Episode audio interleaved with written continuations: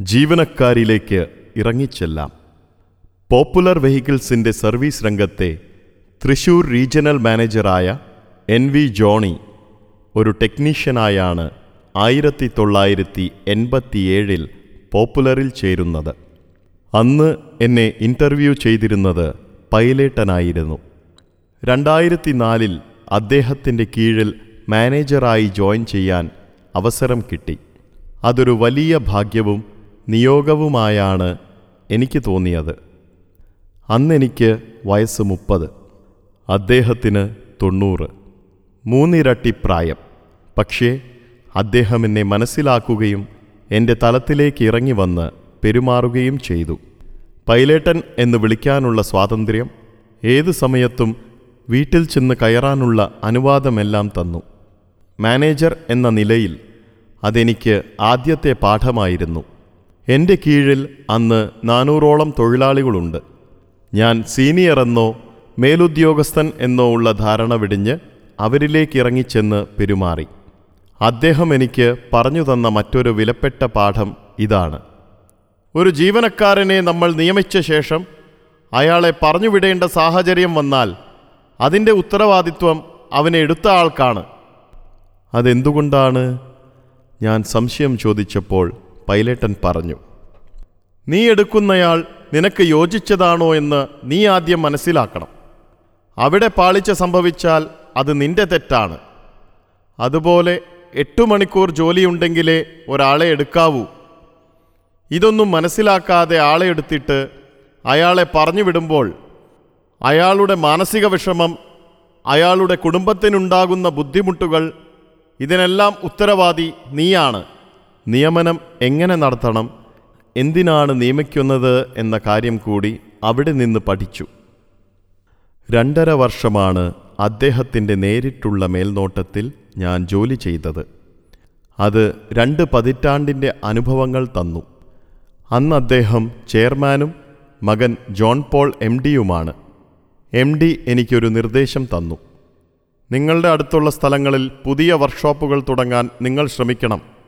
ഞാൻ ഇക്കാര്യം പൈലേട്ടനോട് സൂചിപ്പിച്ചു. അതിനെന്താ? അത് നല്ലതല്ലേ?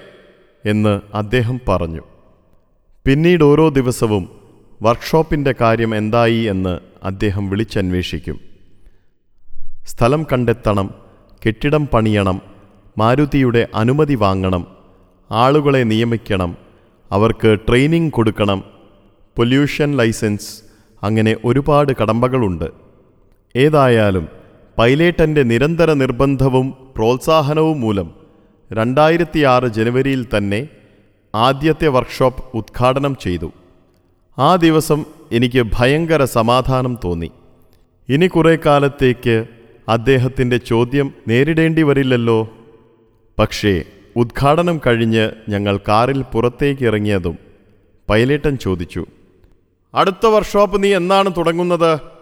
എവിടെയാണത്? ആ സമയത്ത് അദ്ദേഹത്തിന് തൊണ്ണൂറ്റിയൊന്ന് വയസ്സ് കഴിഞ്ഞിരുന്നു.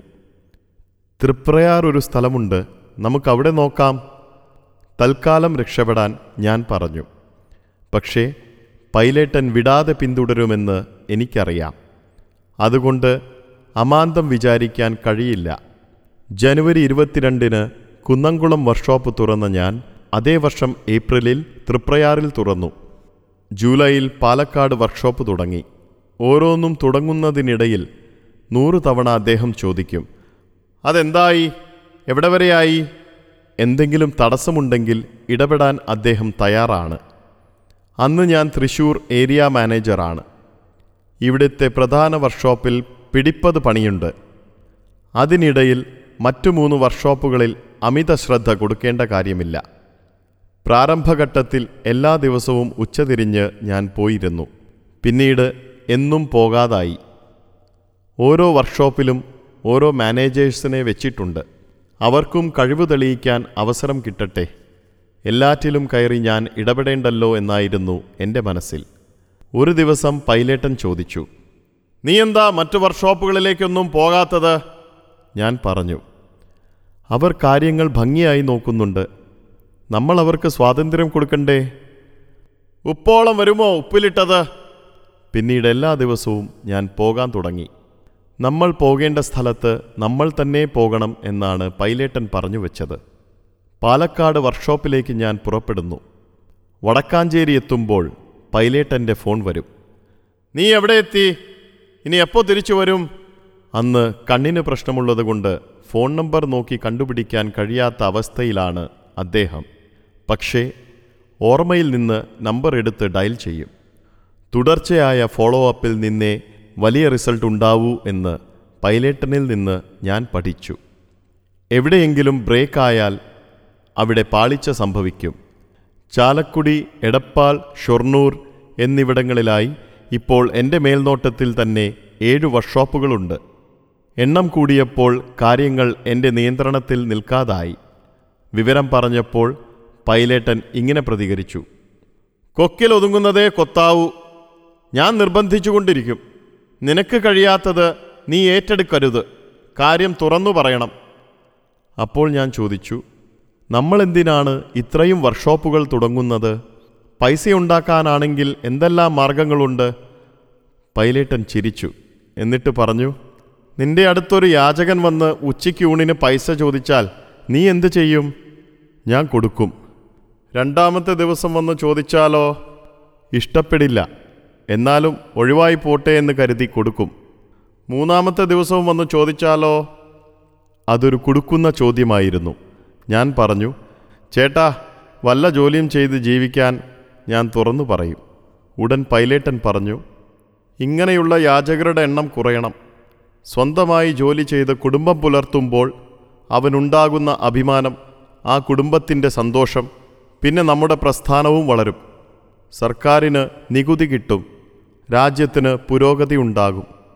നമ്മുടെ പ്രസ്ഥാനമെന്ന ചിന്ത ജീവനക്കാരിൽ സൃഷ്ടിക്കാൻ അപാരമായ കഴിവായിരുന്നു.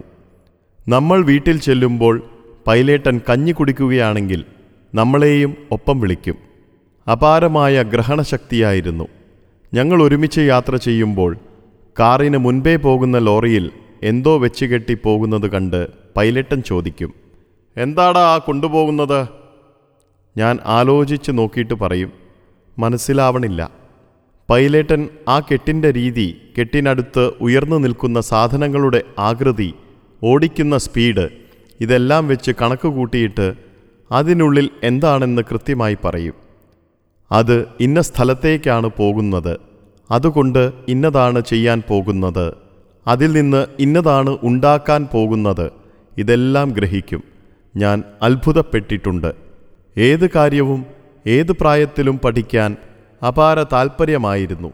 ബിസിനസ് മാത്രമല്ല എന്തും അറിയാനും മനസ്സിലാക്കാനും അടങ്ങാത്ത ജിജ്ഞാസയായിരുന്നു. എല്ലാ ദിവസവും വായിക്കാൻ കുറച്ചു സമയം മാറ്റിവെക്കണമെന്ന് എന്നോട് പറയും.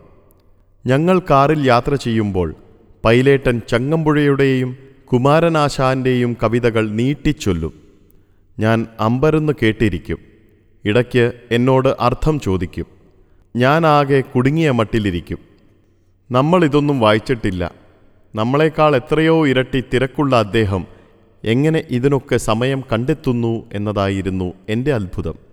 ഇടയ്ക്ക് പൈലറ്റൻ പറയും കാര്യങ്ങൾ നന്നായി പഠിച്ച് കൃത്യതയോടെ ചെയ്യുന്നവർക്ക് ജീവിതത്തിൽ ഉയരങ്ങളിലെത്താൻ സാധിക്കും. ഞാൻ ഈ പറയുന്ന കാര്യങ്ങൾ നീ എഴുതി വച്ചോളണം. ഇനിയൊരാൾ ഇത് പറഞ്ഞു തരാനുണ്ടായെന്ന് വരില്ല. അനുഭവങ്ങളിൽ നിന്നാണ് ഞാൻ പലതും പറയുന്നത്. ഇത്തരം അനുഭവങ്ങളുള്ള ആളുകൾ വളരെ കുറവാണ്. ബിസിനസ് എങ്ങനെ നടത്തണമെന്നും ആളുകളെ എങ്ങനെ കൈകാര്യം ചെയ്യണമെന്നും പൈലേട്ടൻ അറിയാം. തൊഴിലാളികളെ കെയർ ചെയ്യുന്ന വിധം നമ്മൾ കണ്ടു പഠിക്കേണ്ടതാണ് നിരീശ്വരവാദിയായ പൈലേട്ടൻ പൂജ വയ്ക്കുന്ന സമയത്ത് ജീവനക്കാർക്കൊപ്പം കൂടും. പൈസ ആവശ്യമെങ്കിൽ കൊടുക്കും. ഫുട്ബോൾ മാച്ച് വന്നാൽ അതിലും സഹകരിക്കും. ക്രിസ്മസ് ഓണം എല്ലാ ആഘോഷങ്ങളും സംഘടിപ്പിക്കും പങ്കെടുക്കും. സദാ പോസിറ്റീവായ അന്തരീക്ഷം സൃഷ്ടിക്കാനായിരുന്നു അദ്ദേഹത്തിന്റെ ശ്രമം. എല്ലായ്പ്പോഴും ജാഗ്രതയോടെ നിന്ന ഒരാളായിരുന്നു പൈലേട്ടൻ. ദീർഘദൂരയാത്രകൾ പോകുമ്പോൾ എത്ര ക്ഷീണമുണ്ടെങ്കിലും ഒരുപോലെ കണ്ണടക്കില്ല. യാത്രകൾ ഹരമായിരുന്നു. അദ്ദേഹം പറയും യാത്രയിലൂടെയേ കാര്യങ്ങൾ കാണാൻ സാധിക്കൂ. കണ്ടാൽ മാത്രമേ മനസ്സിലാക്കാൻ കഴിയൂ. സമയം ഒട്ടും നഷ്ടപ്പെടുത്തരുത് എന്ന് നിർബന്ധമായിരുന്നു. ഏറ്റവും ഉന്നതങ്ങളിൽ നിൽക്കുന്ന ആളായിട്ടും അതീവ സാധാരണക്കാരനായ ആളുകളിലേക്ക് ഇറങ്ങിച്ചെന്ന് താതാത്മ്യം പ്രാപിക്കാനുള്ള കഴിവാണ് പൈലറ്റന്റെ വിജയരഹസ്യം. അദ്ദേഹം പതിവായി പറയും നമ്മുടെ തലച്ചോറിൽ എല്ലാമുണ്ട്. അതൊന്നുപയോഗിച്ചാൽ മതി. മെഷീൻ സ്റ്റാർട്ട് ചെയ്യാണ്ടിരുന്നിട്ട് ഒരു കാര്യവുമില്ല. എത്ര വൈകിയാലും ചില സത്യങ്ങൾ സ്വയം തിരിച്ചറിഞ്ഞ് തിരുത്താൻ സന്നദ്ധനായിരുന്നു. കൗണ്ടറിൽ നിൽക്കുന്ന സെയിൽസ്മാൻമാർ ദിവസം മുഴുവൻ മണിക്കൂറുകളോളം ഒരേ നിൽപ്പാണ്. തൊണ്ണൂറ്റിരണ്ടാം വയസ്സിൽ പൈലറ്റൻ പറഞ്ഞു ആളുകളെ നിർത്തി ജോലി ചെയ്യിക്കരുത്. നിന്ന് ജോലി ചെയ്താൽ പ്രഷർ കൂടും. ജോബ് സാറ്റിസ്ഫാക്ഷൻ കുറയും. വളരെ വൈകിയാണ് അദ്ദേഹം അത് മനസ്സിലാക്കിയത്. ഉടൻ തിരുത്തുകയും ചെയ്തു. ഏത് പുതിയ പദ്ധതി പറഞ്ഞാലും ഉടൻ അദ്ദേഹം പറയും. ചെയ്തു നോക്ക്. തെറ്റുന്നെങ്കിൽ തെറ്റട്ടെ. ആരും തലയെടുക്കാൻ പോണില്ലല്ലോ. ഒരു ഡിസംബർ മാസത്തിൽ ഞാൻ പറഞ്ഞു നമുക്ക് ഒരു ആയിരം കസ്റ്റമറെ ഇവിടെ കൊണ്ടുവരണം. അതിനെന്ത് ചെയ്യണം? ഇപ്പോൾ വേൾഡ് കപ്പിന്റെ സമയമല്ലേ. എല്ലാവർക്കും ഒരു ഫുട്ബോൾ കൊടുക്കാം. അതിനെന്താ കുഴപ്പം? പഞ്ചാബിലേക്ക് വിളിക്കുക. പഞ്ചാബിൽ നിന്നൊരു ലോഡ് ഫുട്ബോൾ ഇറക്കുക. അന്ന് രാത്രി തന്നെ അദ്ദേഹം പഞ്ചാബിൽ നിന്ന് പോപ്പുലറിന്റെ സീലടിച്ച് ഒരു ലോഡ് ഫുട്ബോൾ ഇറക്കാൻ ഏർപ്പാട് ചെയ്തു. അവിടെ ഫുട്ബോളിന് വളരെ വിലക്കുറവാണ്. അത് നന്നായി ക്ലിക്ക് ചെയ്തു. കുറച്ചു കാലം കഴിഞ്ഞ് ഒരു ദിവസം പൈനാപ്പിളിന്റെ വില കുത്തനെ ഇടിഞ്ഞു. അന്ന് പൈലറ്റൻ എന്നോട് ചോദിച്ചു ജോണി എല്ലാ കസ്റ്റമേഴ്സിനും രണ്ട് പൈനാപ്പിൾ വെച്ച് കൊടുത്താൽ എങ്ങനെയുണ്ടാവും? എനിക്കത്ര വിശ്വാസം തോന്നിയില്ല. രണ്ട് പൈനാപ്പിൾ വാങ്ങാൻ കഴിവില്ലാത്തവരല്ലല്ലോ കസ്റ്റമേഴ്സ്. മാത്രമല്ല അതൊരു ആകർഷകമായ സമ്മാനമായി തോന്നിയില്ല. പക്ഷേ എതിർത്തില്ല. നമുക്ക് ശ്രമിച്ചു നോക്കാം എന്ന് പറഞ്ഞു. കാരണം എന്തെങ്കിലും സാധ്യത കാണാതെ പൈലേട്ടൻ ഒരു കാര്യം പറയില്ല. തൊടുപുഴയിൽ നിന്ന് ലോറി അയച്ച് ഫുൾ ലോഡ് പൈനാപ്പിൾ ഇറക്കി. ഇനി ഇത് എങ്ങനെ വിതരണം ചെയ്യും എന്നതായി പ്രതിസന്ധി. കസ്റ്റമറോട് പൈനാപ്പിൾ എന്ന് പറയാൻ എനിക്ക് ധൈര്യം വന്നില്ല.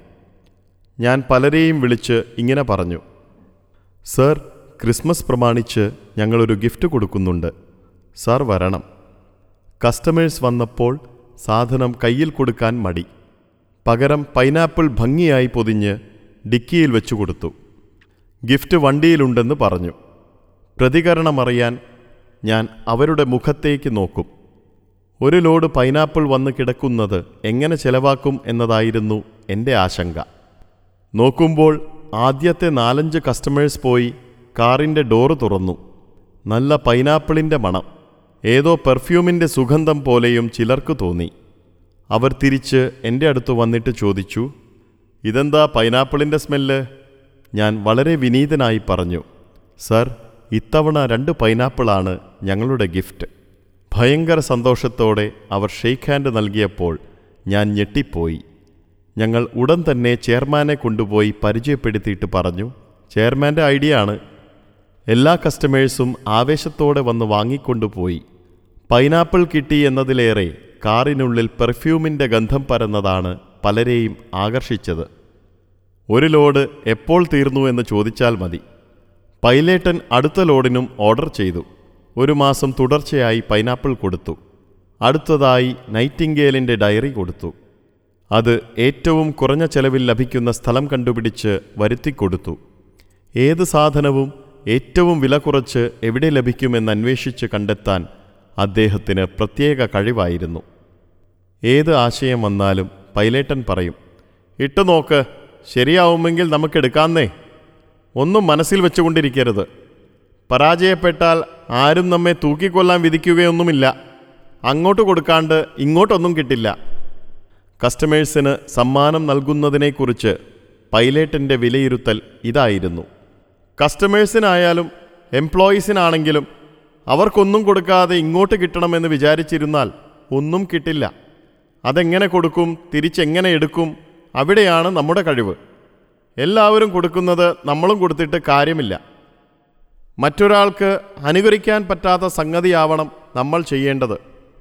ഞാൻ പത്ത് ശതമാനം ഡിസ്കൗണ്ട് കൊടുത്താൽ അടുത്തവൻ പതിനഞ്ച് ശതമാനം കൊടുക്കും. പക്ഷേ പൈനാപ്പിൾ കൊടുത്തു. പെട്ടെന്ന് കയറി ആരും അത് ആവർത്തിക്കില്ല. ഗോൾഡ് കോയിൻ കൊടുത്തപ്പോഴും എല്ലാവരും ചെയ്തതിൽ നിന്ന് വ്യത്യസ്തമായ രീതിയാണ് അദ്ദേഹം സ്വീകരിച്ചത്. രണ്ടു ഗ്രാമിന്റെയോ അരപ്പവന്റെയോ സ്വർണ നാണയമാണ് ഞാൻ പോലും പ്രതീക്ഷിച്ചത്. പക്ഷേ പൈലേട്ടൻ വിഭാവനം ചെയ്തത് പത്തു ഗ്രാമിന്റെ കുതിരപ്പവനായിരുന്നു. ഒരു പവനേക്കാൾ കൂടുതൽ തൂക്കം വരുന്ന നാണയം. ആഴ്ചതോറും നറുക്കെടുപ്പ് നടത്തി രണ്ടു പേർക്ക് സമ്മാനം. വിവരമറിഞ്ഞ് കേട്ട് ധാരാളം കസ്റ്റമേഴ്സ് വരാൻ തുടങ്ങി.